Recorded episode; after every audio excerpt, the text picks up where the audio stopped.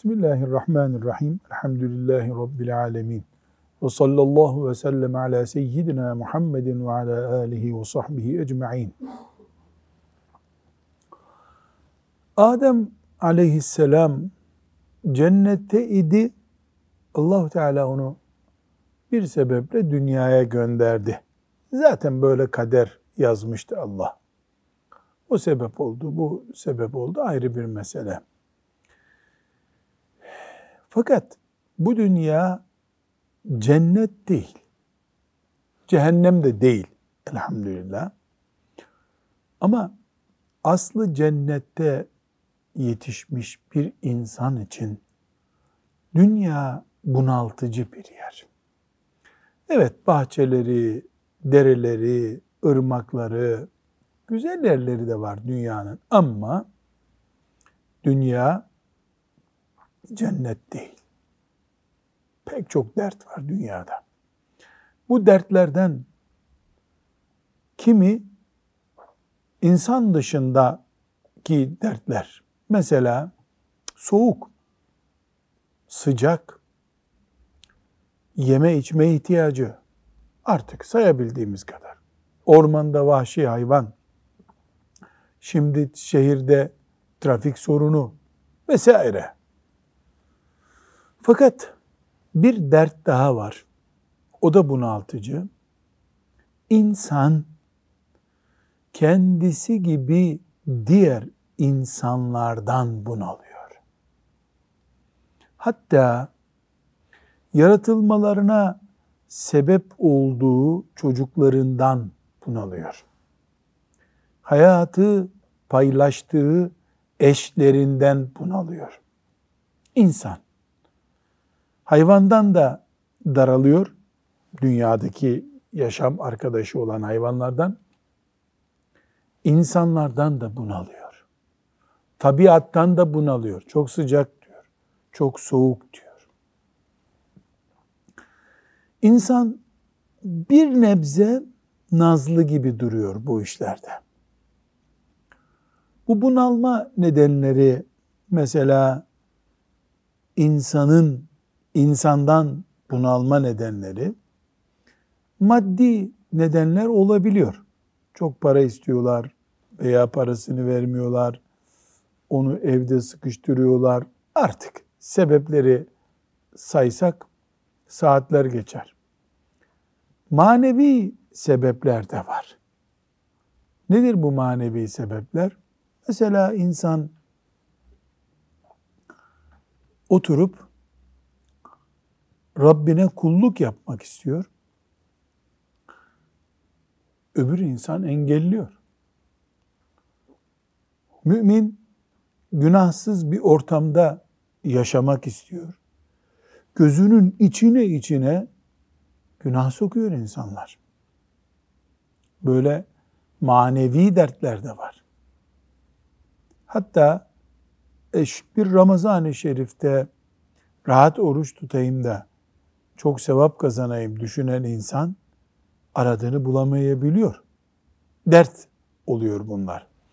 İşte bütün bunlardan kimi zaman insana bırakayım bu insanları da çekileyim bir dağın başına. Çekileyim çiftliğime. Çekileyim köyümdeki eve diyesi geliyor. Niyet her zaman kötü değil bu şey, bu istekte. Aslında iyi bir duygu da var. Nedir o iyi duygu? Yani ben ibadet yapmak istiyorum, rahat bırakmıyorlar beni. Evde çocuklar gürültü yapıyordan tut, insanlar bunaltıyora varıncaya kadar pek çok sebep var. Buna bizim dini literatürümüzde uzlete çekilmek deniyor. Uzlet. Böyle bir kavram var. Bizden önceki ümmetlerde bu uzlete çekilme daha yaygındı. Bizim ümmetimiz Peygamber sallallahu aleyhi ve sellemin peşinden giden ümmet kaçarak uzaklaşarak dindar olma ümmeti değil. Bizde içinde kalarak toplumun Allah'ın rızasını kazanmaya çalışacağız. Ölçü bu bizde. Onun için eski ümmetlerin mabetlerine falan bakıldığında bazen bakıyoruz keçinin bile tırmanamayacağı dağlarda ibadethane yapmışlar kendileri için. Yani orada nasıl yaşamışlar? Yiyeceklerini nasıl çıkarmışlar? Yani baykuşlar ve işte şahin kuşlarının filan ancak çıkabileceği yerlerde mabetler var.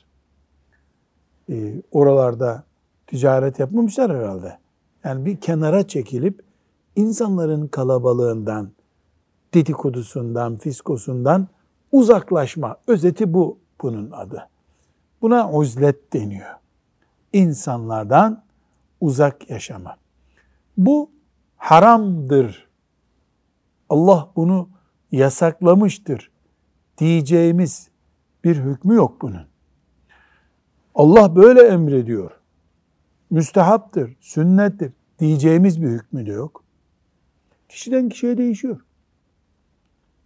Şimdi Talha Hoca Efendi, Murat Hoca Efendi beş tane çocuğa Kur'an-ı Kerim öğretecek imkanları varsa, diğer hoca efendiler de bu işlerle ilgilenmiyorsa inzivaya çekilmeleri caiz değil deriz. Nereye gidiyorsun sen?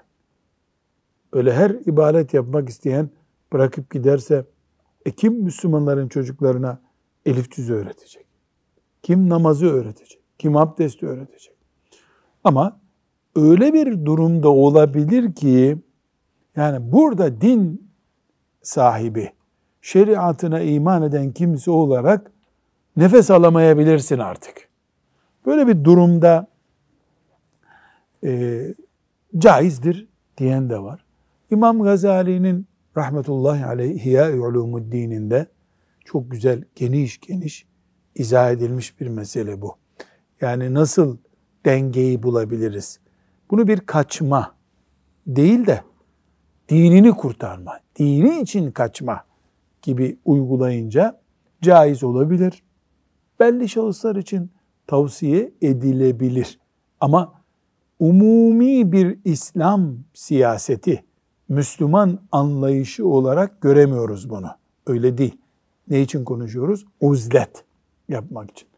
Tabii Salih Hafız, Türkiye'nin her yerini geziyorsun.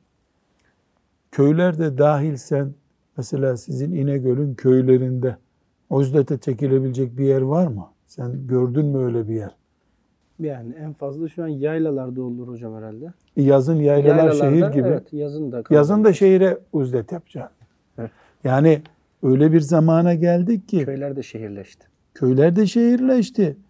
Ee, yani sen niye çekildin, bir örgüt müsün diye de seni insanlar orada bırakmıyor bu sefer. De var. Onun için Rabbim her zamana bir imtihan takdir buyurmuş.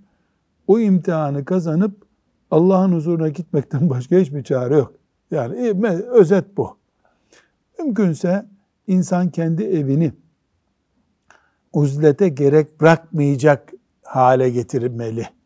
Yani dağlarda, e, vadilerde uzlet yeri bulamayabilir insan ama gayret ederek evini e, dini için engel oluşturmayacak bir ev haline getirebilir.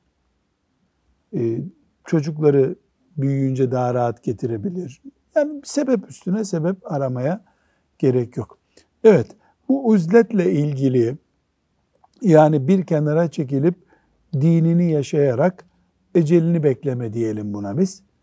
E, bu uzlet haliyle ilgili bir bölümü var Riyazu Salihin'in. O bölümü okuyacağız.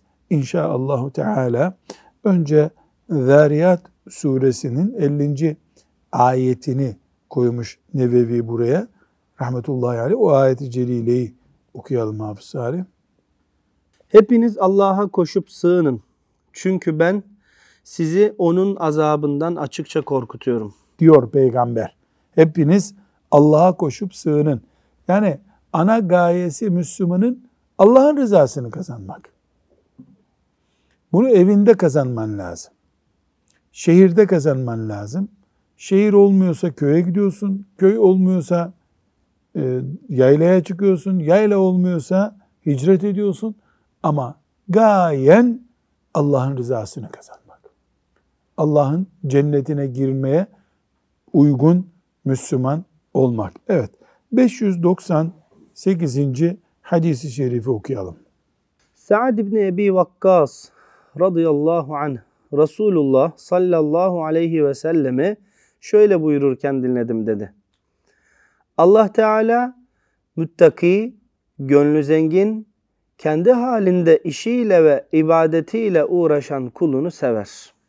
Bak bu bunu bir daha okuyoruz hala. Allah Teala müttaki. Müttaki, gönlü zengin, kendi halinde işiyle ve ibadetiyle uğraşan kulunu sever. Müttaki kim ediyoruz? Haramlardan uzak duruyor. Gönlü zengin ne demek? Aza bile kanaat ediyor. Çoğun peşinde kendini yıpratmıyor. Ve kendi haliyle, kendi işiyle meşgul, onun bunun dedikodusuyla vakit geçirmiyor ve ibadet yapıyor şüphesiz. Zaten ibadet yapmayan nasıl muttaki olur ki? Yani ibadet de yapıyor. Burada Efendimiz sallallahu aleyhi ve sellem ne yapmış oluyor?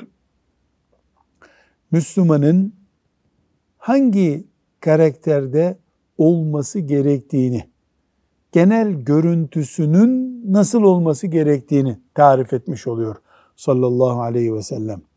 Müttaki, gönlü zengin. Peki gönlü zengin olunca başka zenginlik gerekmiyor mu yani? Bir de parası da olsa ya o olursa ne ala. Ama gönlün zengin değilse para olsa da insan rahat edemiyor bu sefer. Böyle bir kulu Allah seviyor. Celle Celaluhu. Burada Efendimiz sallallahu aleyhi ve sellem adeta böyle olun. Böyle olun, kurtulun buyurmuş oluyor. Bir sonraki hadis-i şerife geçelim. 599. hadis-i şerif. Ebu Sa'id el-Hudri radıyallahu anh şöyle dedi. Bir sahabi ya Resulallah hangi insan daha değerlidir diye sordu. Resul-i Ekrem sallallahu aleyhi ve sellem canıyla, malıyla Allah yolunda savaşan mümin buyurdu. O sahabi sonra kimdir diye sordu. Yani sonra kim daha değerli? Resul-i Ekrem sallallahu aleyhi ve sellem dağ aralarına çekilip Rabbine ibadet eden kimse buyurdu. Yani dağ arası ne demek? İnsanlardan uzak yerlere çekilen demek. Bir başka rivayete göre ise Allah'a karşı gelmekten sakınan ve kimseye zararı dokunmayan adam buyurdu. Buyur. Evet. Şimdi biz bu hadisi şerifi hangi bölümde okuyoruz? Uzlet bölümünde. Yani bir kenara çekilip insanların derdiyle, insanların dedikodusuyla uğraşmadan, kimseye bulaşmadan, kimseye bir zarar vermeden, kimsenin de seni etki altına almasına fırsat tanımadan yaşamakla ilgili. Ne demiştik en başta? Bu şahıstan şahısa değişiyor. Artık toplumda kaldığı sürece dini imanı zayıflayacak, canı tehlikeye girecek insan böyle bir şey gütmeli. Ama asıl olan Müslümanın cihat mantıklı olması. Çünkü Efendimiz sallallahu aleyhi ve sellem en iyi Müslüman, en değerli işi yapan Müslümandan sorulunca Allah yolunda cihat edenden buyuruyor. Bu hadisi şeriften çok önemli dersler çıkıyor. Birincisi Allah onlardan razı olsun. Ashab-ı kiramın en iyi arama mantıkları varmış demek ki. Belki 10 hadis-i şerif okuduk şimdiye kadar. En iyi amel, en iyi iş hangisi ya Resulallah diye soruyorlar. Bir kalite arayışları var.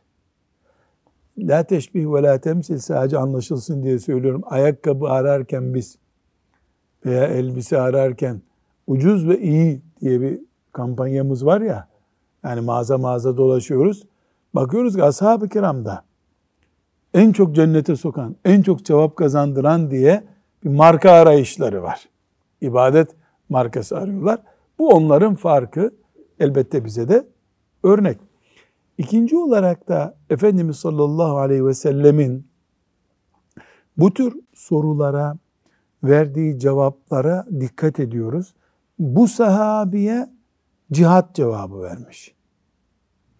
Başka bir sahabi geliyor, ona namaz cevabı veriyor. Daha başka bir sahabi geliyor, anasını babasını öne çıkarıyor. Burada cihat öne çıkıyor. Demek ki Efendimiz sallallahu aleyhi ve sellem bir kalıp üzerinden konuşmuyor. İhtiyaca ve kişinin kapasitesine, acil görevine dikkat ediyor, dengeyi kuruyor.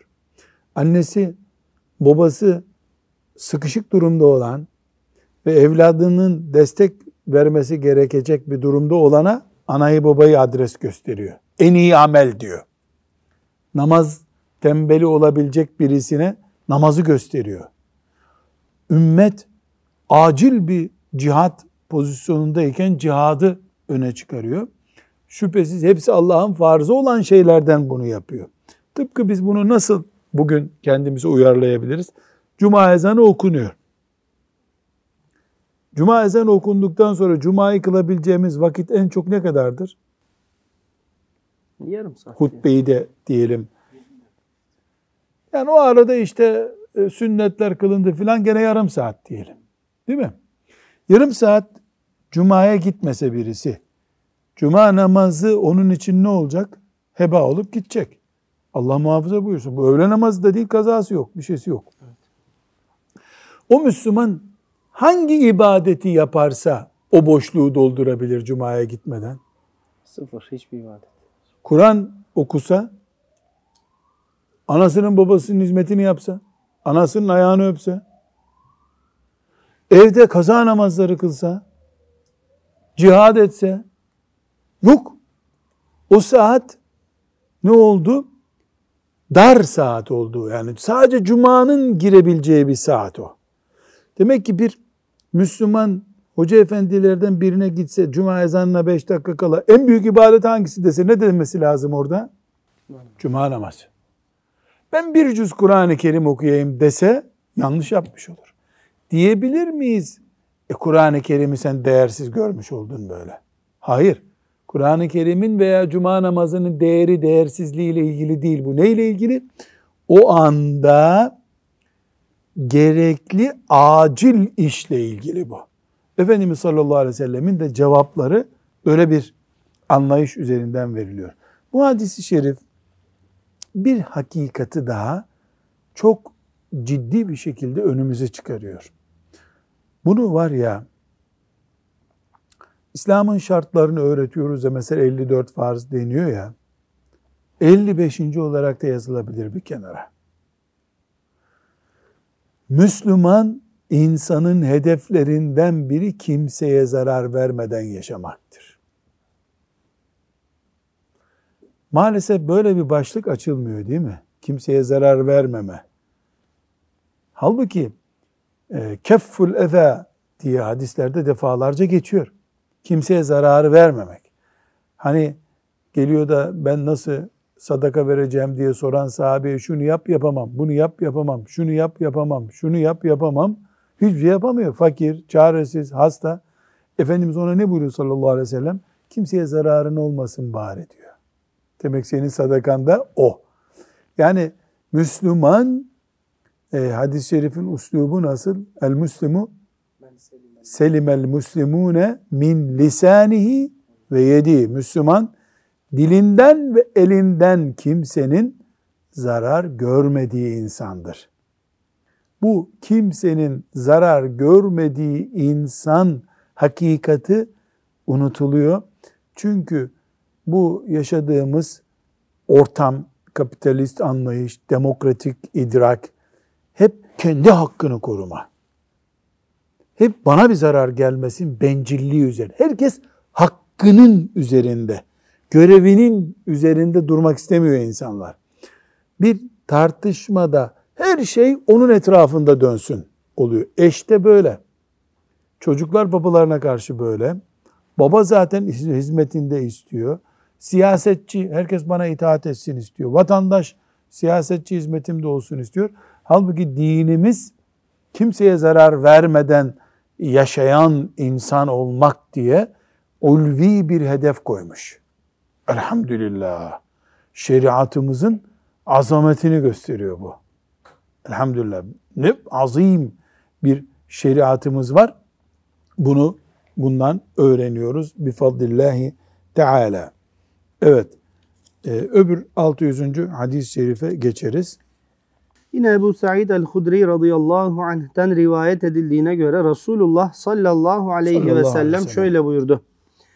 Pek yakında Müslümanın en hayırlı malı dinini fitnelerden korumak için yanına alıp dağ başlarına ve otlak yerlere gideceği koyun olacaktır. Bir daha oku Hafız Salih. Pek yakında Pek yakında ne demek? Yani benim günümde olmadı demek istiyor Efendimiz sallallahu aleyhi ve sellem. Ama kıyamete kadar uzun bir takvim var. O uzun takvimde 100 sene sonraya da pek yakın denebilir. 500 sene sonraya da tek pek yakın diyebilir.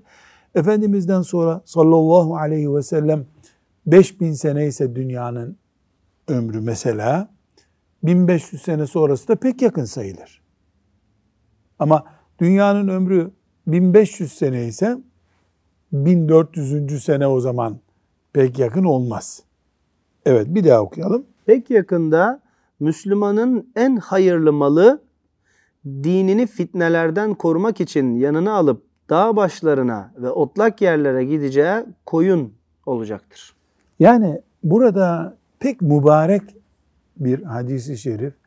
Bir kere koyun insana en yakın beslenecek hayvan çeşidiymiş meğer ki. Bunu gördük. Yani koyun e, insanın en yakın hayat arkadaşı. Hayvanlar arasında tabi.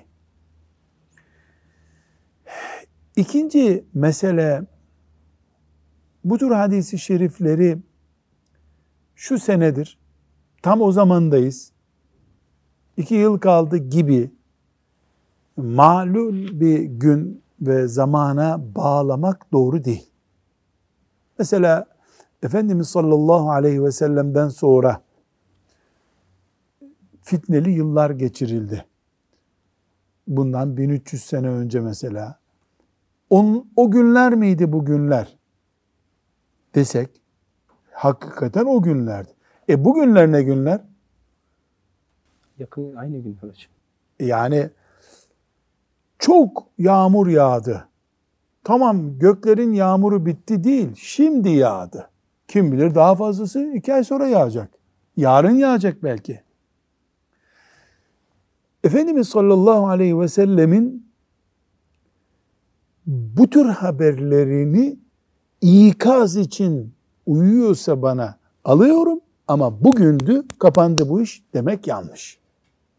Aksi takdirde Efendimiz sallallahu aleyhi ve sellemin e, yani bilgisini, mucizevi malumatını daraltmış oluruz. Bu da yanlış bir hareket olur. Kıyamete kadar bütün müminlerin kulaklarında çınlaması gereken nasihatler bunlar.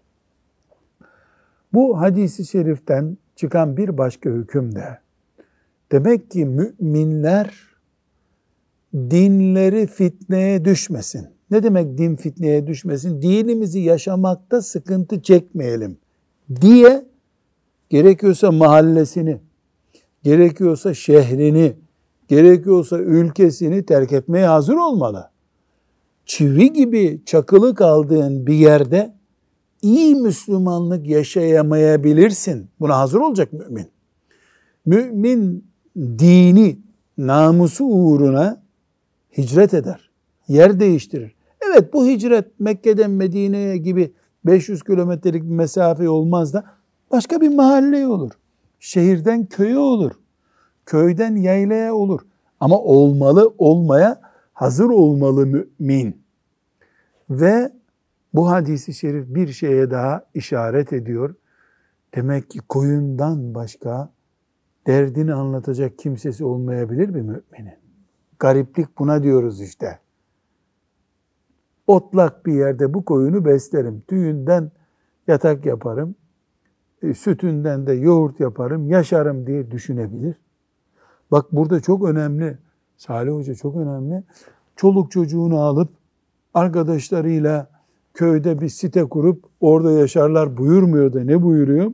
Bir koyun alıp gidecek. Yani böyle daraldığı günler olabilir müminlerin ama her bunaldığımızda tamam dediği şey çıktı Peygamber sallallahu aleyhi ve sellemin dersek yanılmış oluruz. Sonuna kadar sabrettikten ve üzerimize düşeni yaptıktan ve istişareler ettikten sonra heh, şimdi bir koyun alıp dağa çıkma zamanı geldi denebilir. Peki koyun alıp dağa çıkma gerçekten koyun alın başka bir hayvan almayın demek mi? Hayır. Hayır. Koyun alın da demiyor Efendimiz sallallahu aleyhi ve sellem. Koyun böyle çekip uzattın mı ipini senin peşinden gelecek bir hayvan. Yani kolay gitmeyi simgeliyor koyun burada. Evet koyun bereketli bir hayvan. E, hem bereketi hem itaati açısından iyi bir hayvan ama Efendimiz sallallahu aleyhi ve sellemin buradaki emir buyurduğu şey hemen alın bir koyun gidin değil gitme pozisyonuna hazır olmak. Efendimiz sallallahu aleyhi ve sellemin tavsiye buyurduğu şey. Ben korkuyorum. Bu hadisi şerifin tecellisi bizim böyle e, işte kafirler istila etti. Maazallah ülkemizi bombaladılar. Bu gibi şeylerden çok Talha Hoca bu sakalınla bu sarığınla şalvarınla yakasız gömleğinle, cemaate giden kimliğinle, İmam-ı Azam'ın peşine takılmış olmanla yaşama hakkı bulamadığın bir yer olduğu için gitme tehlikesi daha ağır herhalde. Ama anlatabildim mi bunu? Nitekim peygamberlerin başına gelen de buydu. Öbürünü herkes yapıyor zaten. Ülkesini başka bir ülke işgal etti mi ya da iç savaş çıktı mı kaçıp gidiyor. Ama bir de var ki Gidecek cami cemaati yok. Camiler kavga gürültüye bürünmüş. E, üç tane Müslümanla oturup bir Kur'an-ı Kerim okuyamıyorsun, bir tefsir dersi okuyamıyorsun. Herkes bir tarafa çekmiş. Bu dağınıklık, fikir dağınıklığı ve parçalanmışlık bir koyunu kapıp bir daha çekilme sonucuna götürebilir. La Allah bu daha da zor gibi duruyor. Ben bu farkı anlatabildim mi? Rabbim fitnenin her çeşidinden muhafaza buyursun. Ama hazır olmak lazım. Vesselam. 601. hadis-i şerife geçelim. Ebu Hureyre radıyallahu anh'ten rivayet edildiğine göre Resulullah sallallahu, sallallahu aleyhi, aleyhi ve sellem Allah Teala'nın gönderdiği her peygamber mutlaka koyun gütmüştür buyurdu.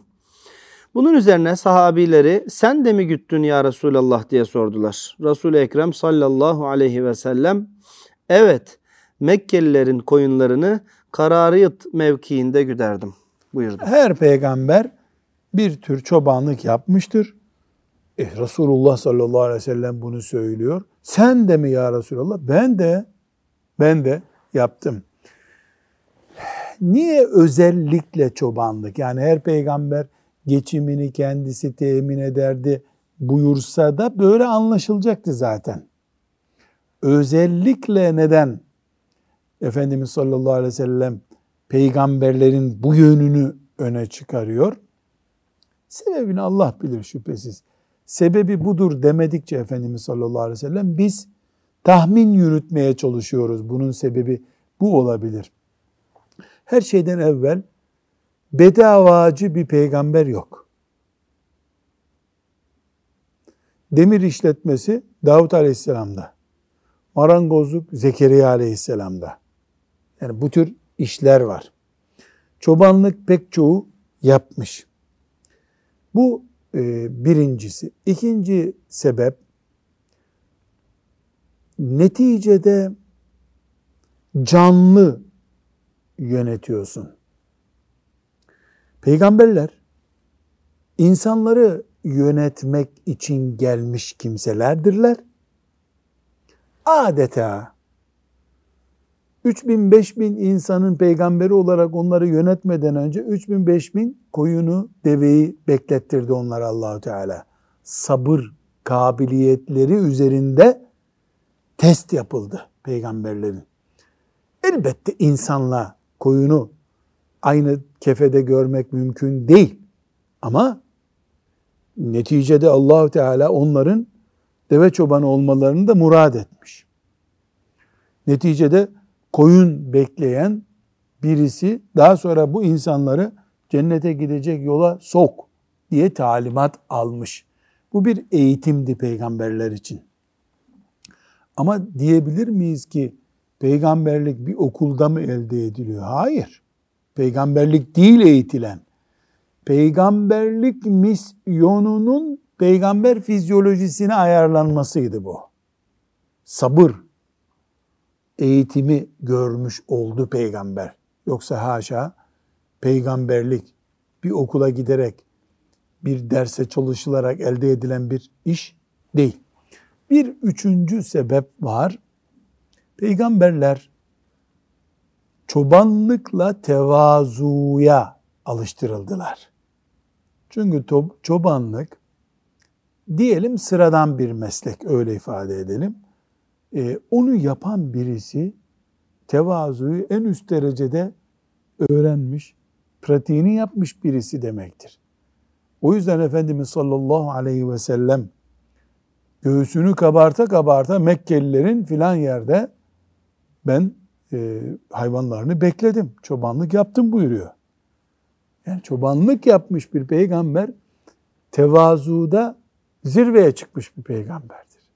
Çünkü bunu istese yapmazdı. Ama çobanlık bile yapmış bir peygamber olarak öne çıktı. Sallallahu aleyhi ve sellem. Evet bir sonraki hadisi şerifi de okuyalım. Ebu Hureyre radıyallahu anh'ten rivayet edildiğine göre Resulullah sallallahu aleyhi ve sellem şöyle buyurdu. En hayırlı geçim yolunu tutanlardan biri Allah için savaşmak üzere atının dizginlerine yapışan kimsedir. O kimse savaşa çağıran veya yardım isteyen bir ses duyunca ölümü göze alıp atının sırtında o yana doğru uçar veya ölümün kol gezdiği yerlere dalar. Yahut bir tepenin başında veya bir vadenin içinde koyunlarını otlatan kimsedir. Bu zat namazını kılar, zekatını verir, ölünceye kadar Rabbine ibadet eder ve insanlara hep iyilik yapar. Bu hadisi şerif buraya ikinci bölümünden dolayı kondu değil mi? Yani Efendimiz sallallahu aleyhi ve sellem e, en çok razı olduğu, beğendiği, yani gözüne giren insan kimi görüyor? Cihad için hazır bekliyor. Haydi filan yerde görev var denince sıçrıyor o tarafa koşuyor. E, orada hiç ölüme mi gidiyor? Pikniğe mi gidiyor? Sanki bir fark yok. Ya Allah deyip gidiyor. E, öbür ya da öbür adam diyor efendim. İki adam tipi çıkıyor. Öbür adam kim? E, millet bakmış ki e, yanlış yola gidiyor. Kimse benim derdimi anlatamıyor. Ben kimseye bir şeyini anlatamıyorum. Bari çekileyim bir daha diyor. Orada namazını kılıyor. Kimseye zarar vermeden zekatını veriyor. Ecelini bekliyor. ibadetini yapıyor. Yani insanlardan bir şeyi beklemiyor. İnsanlar ondan çekinmiyorlar. Bunu da Efendimiz sallallahu aleyhi ve sellem övülecek adam olarak gösteriyor. İki adam tipinden söz etti Efendimiz sallallahu aleyhi ve sellem. Birincisi haydi deyince pratik Müslüman. Her işte var. Masraftı, ölümdü, tehlikeydi böyle şeyler adamın listesinde yok. İkincisi böyle bir adam değil. Bu pratikliği yok ama Rabbi ile baş başa gün geçiriyor. Zekatını da veriyor, namazını da kılıyor. Kimsenin hakkına, hukukuna tecavüz etmiyor. Bu mübarek adam, böyle bir adam. Bu hadisi şerif, bu mübarek hadis-i şeriften bize çıkan en önemli ders cihadın ne kadar önemli olduğudur. Haydi deyince yerinden sıçrayan, atına binen, şimdi arabasına binen, orası senin, burası benim diye koşan Müslüman. Bu mübarek. Hocam hadisin e, son kısmında Rabbine ibadet eder ve insanlara hep iyilik yapar. Demek ki bu adam dağ başında da olsa e, tamamıyla insanlardan e, arınmış bir kimse değil. Yani çevresinde birileri var yine. Ama o iyilik sebeplerinden biri kimseye zarar vermemesi. Dedikodu üretmiyor. Gerçi oraya gidenle de oturuyor, bir bardak süt ona da veriyor. Ama hiçbir zaman toplumun içindeki adam değil o. Toplumun adam değil. Şimdi bu cihat bu kadar değerli ama cihat nedir deyince hemen e, kılıç, mızrak akla gelmesi yanlış. Allah'ın Kur'an'ının ve şeriatının üstün olması için yapılan her şey cihattır. Bu yeri gelir e, küçük anaokulunda çocuklara abdest öğretmek, taharet öğretmek olur. Yeri gelir bir yetimin başını okşamak olur. Allah'ın dini yüceliyor mu yaptığın işin sonunda o iş cihat. Çok önemli bir iş. Böyle anlamamız gerekiyor. İkinci olarak e, bir önceki hadis-i şeriflerde de geçti. Uzlet yani bir kenara çekilip insanlardan uzak durma hali. E, bu ümmette emredilmiş bir ibadet değildir. Ama yapılabiliyor. Ne dedik? Şahıstan şahsa değişiyor. E, hayır, e, bu Müslüman kimseye bir faydası olmuyor ama biraz daha kalırsa dininden soğuyacak. O köyüne gitsin. O üzlet yapsın. Evine çekilsin. Apartmanın üst katına gitsin. Kimseyle bağlantı kurmasın. Dini tehlikeye giriyor adamın çünkü. Hayır, bu bir alim. O da çekildi mi fıkıh ilmini öğretecek kimsemiz yok. Bir yere gidemezsin. Hiçbir yere gidemezsin sen. Nereye gidiyorsun ya? Kim fıkıh öğretecek? Kim ilmuhal öğretecek insanlara? Büyük bir vebal bu. Buradan e, bu kuralı öğrendikten sonra bir hakikat daha ortaya çıkıyor. Bu hadisi şerifin geneline bakıldığı zaman demek ki Efendimiz sallallahu aleyhi ve sellemin insan yetiştirme tarzında koruyucu uygulamalar var. Hani e, tıpta ne hekimliği var bir de koruyucu hekimlik var. Yani hasta olmadan şöyle yap böyle yap diyor. Efendimiz sallallahu aleyhi ve sellem cihadı teşvik buyurduğu kadar fitneden, fesattan, e, yanlış işlerden korunmaya yönelik tedbir almayı da öğretiyor. Bu bölümün hadislerinden bu da ortaya çıkıyor değil mi?